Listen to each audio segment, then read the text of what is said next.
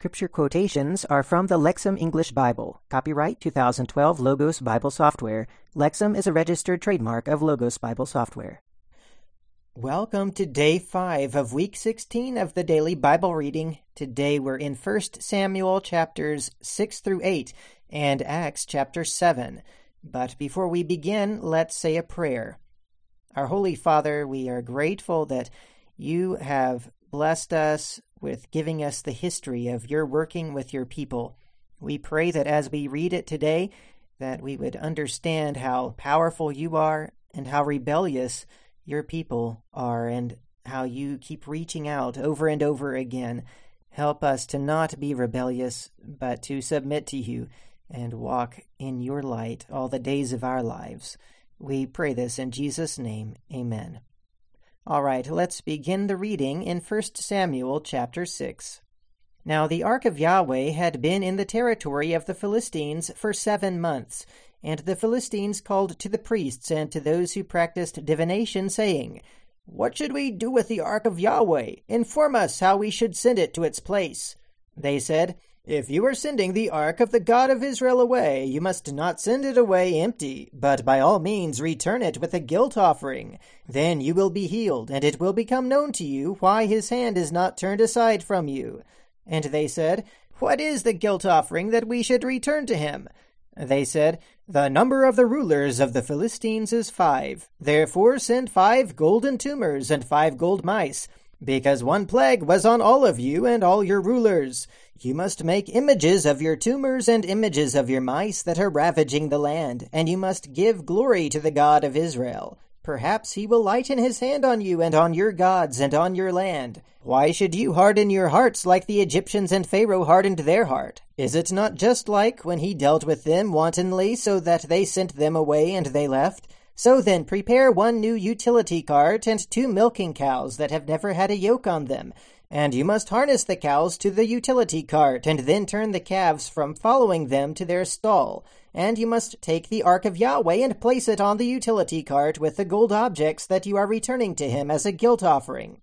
You must place them in the container beside the ark, and then send it off so that it goes away. You must watch. If it goes up by the way of its territory to Beth Shemesh, he has caused this great disaster to come on us.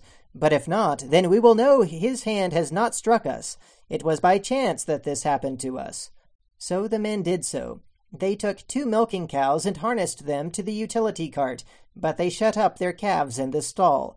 Then they put the ark of Yahweh on the utility cart with the container holding the gold mice and the images of their tumors. The cows went straight on the way on the road to Beth Shemesh on the one main road, lowing as they went. They did not turn aside to the right or to the left, and the rulers of the Philistines were walking after them up to the border of Beth Shemesh.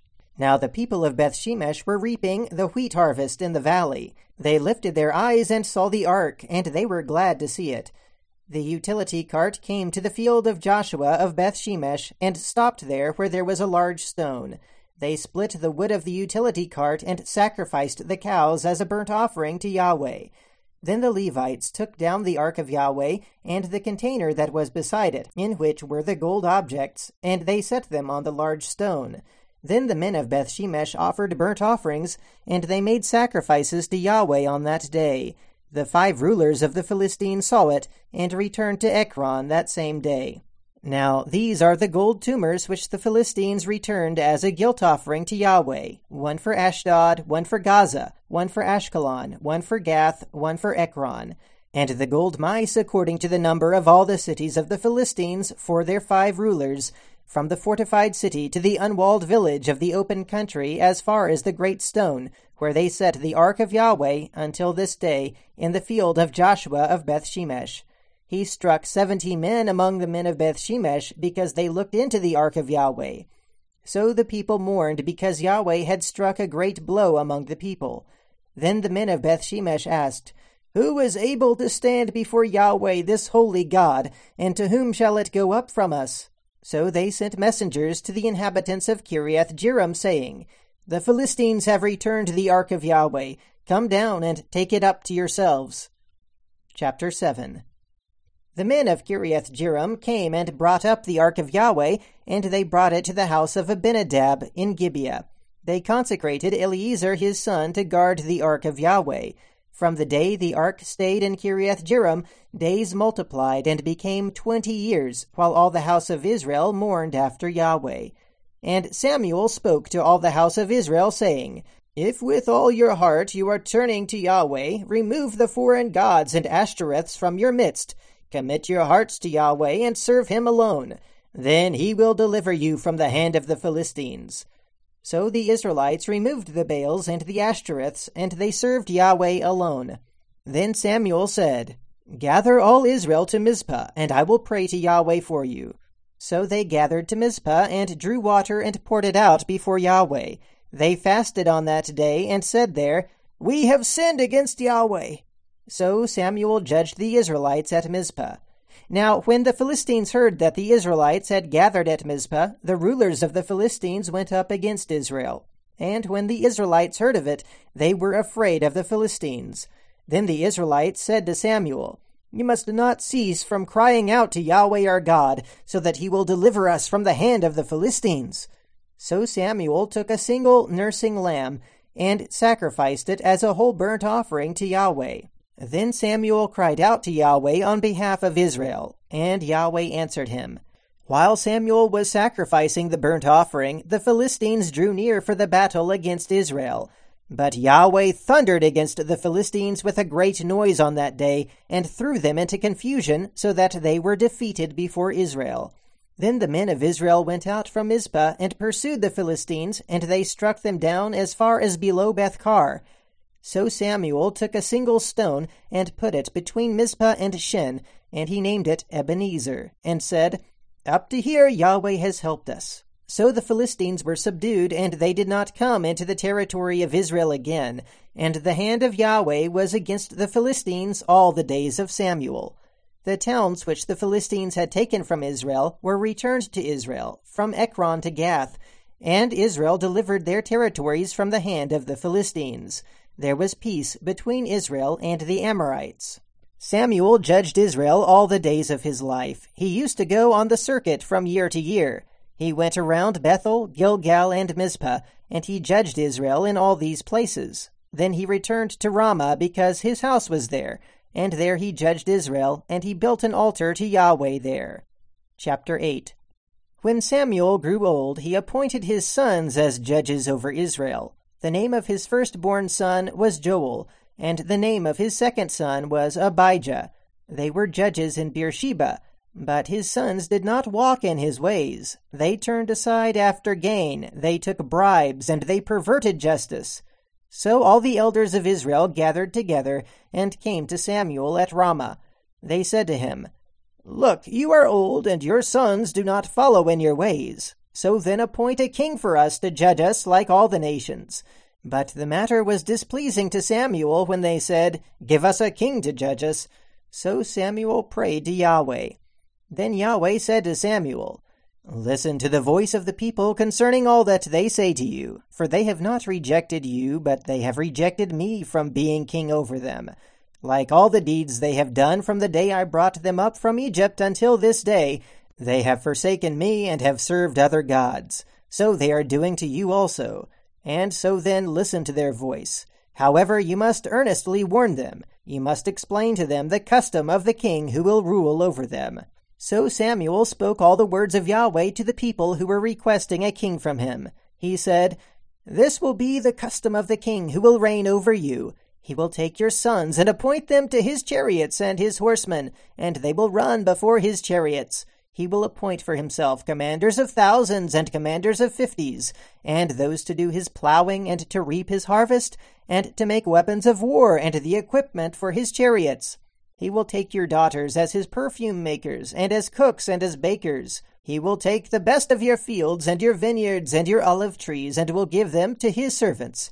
He will take a tenth of your seed and your vineyards, and give it to his high officials and to his servants he will take your male slaves and your female slaves, and the best of your young men and your donkeys, and will use them for his projects.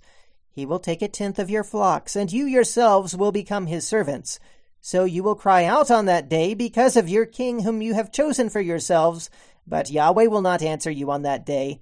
However, the people refused to listen to the voice of Samuel, and they said, No, but there must be a king over us, so that we also may be like all the nations, and our king may rule us, and go out before us, and fight our battles. Now when Samuel heard all the words of the people, he repeated them in the ears of Yahweh. Then Yahweh said to Samuel, Listen to their voice and appoint a king for them. So Samuel spoke to the men of Israel. Each of you go to his own town. All right, now let's read Acts chapter 7. And the high priest said, Is it so concerning these things? So he said, Men, brothers and fathers, listen. The God of glory appeared to our father Abraham while he was in Mesopotamia before he settled in Haran, and said to him, Go out from your land and from your relatives, and come to the land that I will show you. Then he went out from the land of the Chaldeans and settled in Haran. And from there, after his father died, he caused him to move to this land in which you now live. And he did not give him an inheritance in it, not even a footstep.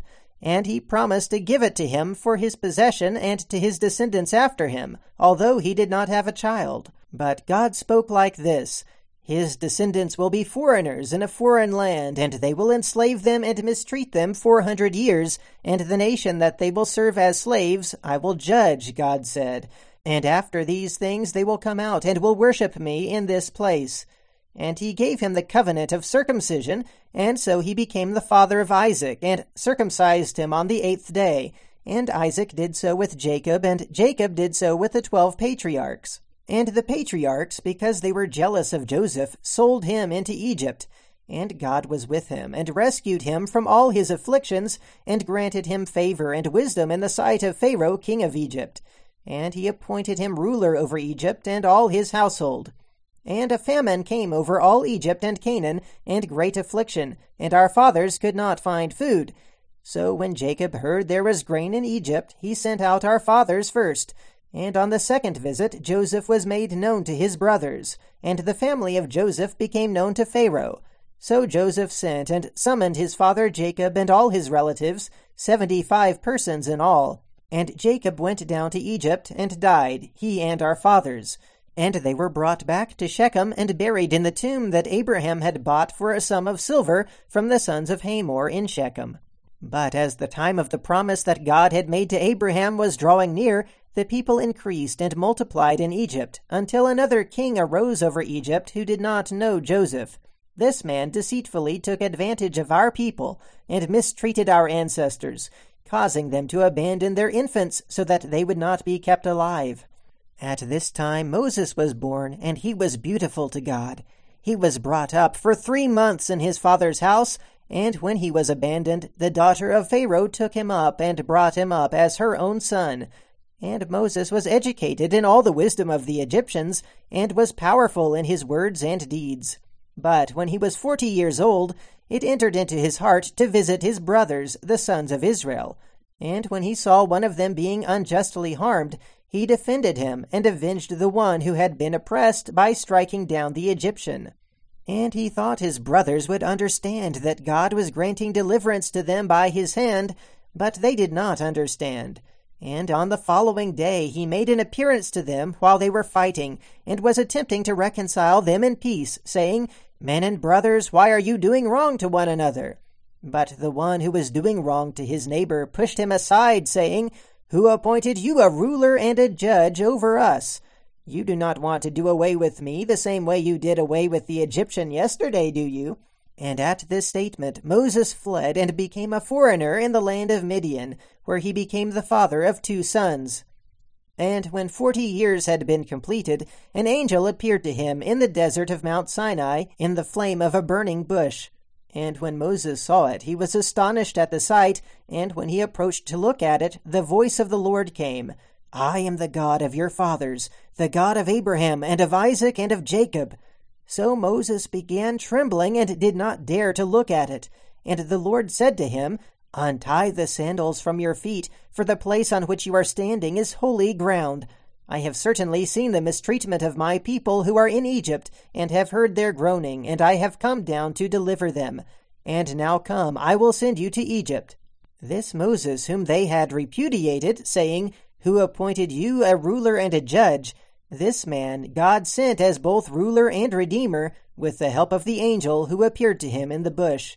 This man led them out, performing wonders and signs in the land of Egypt, and at the Red Sea, and in the wilderness for forty years. This is the Moses who said to the sons of Israel, God will raise up for you a prophet like me from among your brothers. This is the one who was in the congregation in the wilderness with the angel who spoke to him at Mount Sinai, and who with our fathers received living oracles to give to us, to whom our fathers were not willing to become obedient, but rejected him, and turned back in their hearts to Egypt, saying to Aaron, Make us a God who will go on before us. For this Moses who led us out from the land of Egypt, we do not know what has happened to him. And they manufactured a calf in those days, and offered up a sacrifice to the idol, and began rejoicing in the work of their hands. But God turned away, and he gave them over to the worship of the host of heaven, just as it is written in the book of the prophets. You did not bring offerings and sacrifices to me for forty years in the wilderness, did you, house of Israel? And you took along the tabernacle of Molech, and the star of the god Rephan, the images that you made, to worship them, and I will deport you beyond Babylon. The tabernacle of the testimony belonged to our fathers in the wilderness, just as the one who spoke to Moses directed him to make it according to the design that he had seen, and which, after receiving it in turn, our fathers brought in with Joshua when they dispossessed the nations that God drove out from the presence of our fathers, until the days of David, who found favor in the sight of God, and asked to build a habitation for the God of Jacob. But Solomon built a house for him. But the Most High does not live in houses made by human hands, just as the prophet says, Heaven is my throne, and earth is the footstool for my feet. What kind of house will you build for me, says the Lord, or what is the place of my rest? Did not my hand make all these things? You stiff necked people, and uncircumcised in heart and in ears, you constantly resist the Holy Spirit. As your fathers did, so also do you. Which of the prophets did your fathers not persecute? And they killed those who announced beforehand about the coming of the righteous one, whose betrayers and murderers you have now become you who received the law by directions of angels and have not observed it. Now, when they heard these things, they were infuriated in their hearts, and gnashed their teeth at him. But he, being full of the Holy Spirit, looked intently into heaven, and saw the glory of God, and Jesus standing at the right hand of God. And he said, Behold, I see the heavens opened, and the Son of Man standing at the right hand of God. But crying out with a loud voice, they stopped their ears and rushed at him with one purpose. And after they had driven him out of the city, they began to stone him. And the witnesses laid aside their cloaks at the feet of a young man named Saul. And they kept on stoning Stephen, as he was calling out and saying, Lord Jesus, receive my spirit. And falling to his knees, he cried out with a loud voice, Lord, do not hold this sin against them. And after he said this, he fell asleep.